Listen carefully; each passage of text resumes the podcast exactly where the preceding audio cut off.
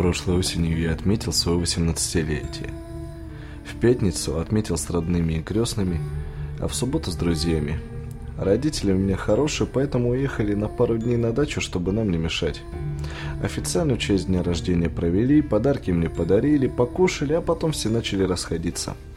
Осталась только моя лучшая подруга Таня. Она помогла мне убрать со стола и осталась на ночь, так как было уже поздно, а до дома и далеко. Ночью я проснулся от звонка в дверь. Испугался, потому что никто из знакомых ко мне по ночам не ходит.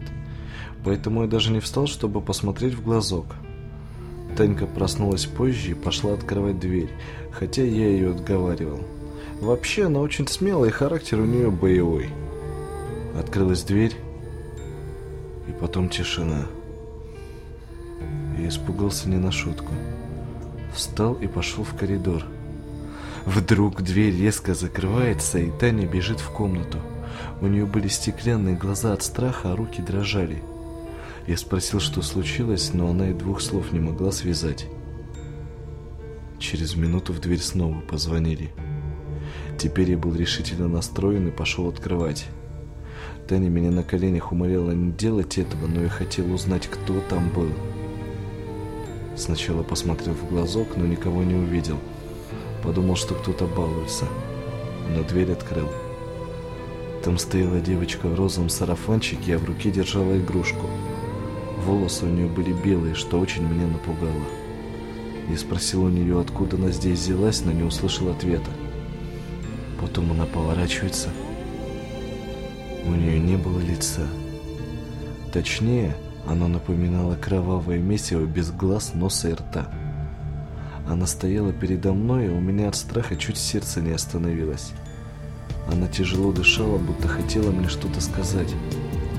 Потом протянула руку. У нее не было трех пальцев.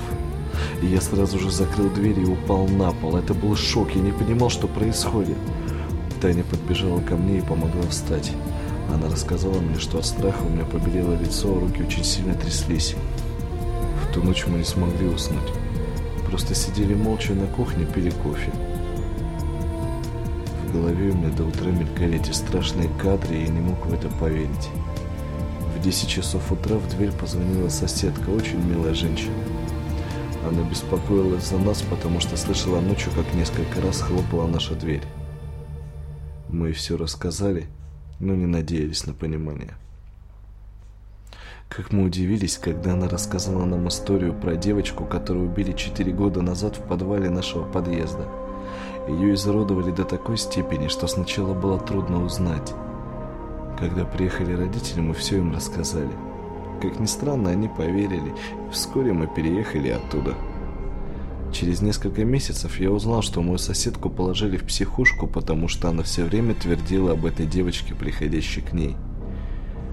До сих пор я вспоминаю это лицо и никак не могу забыть.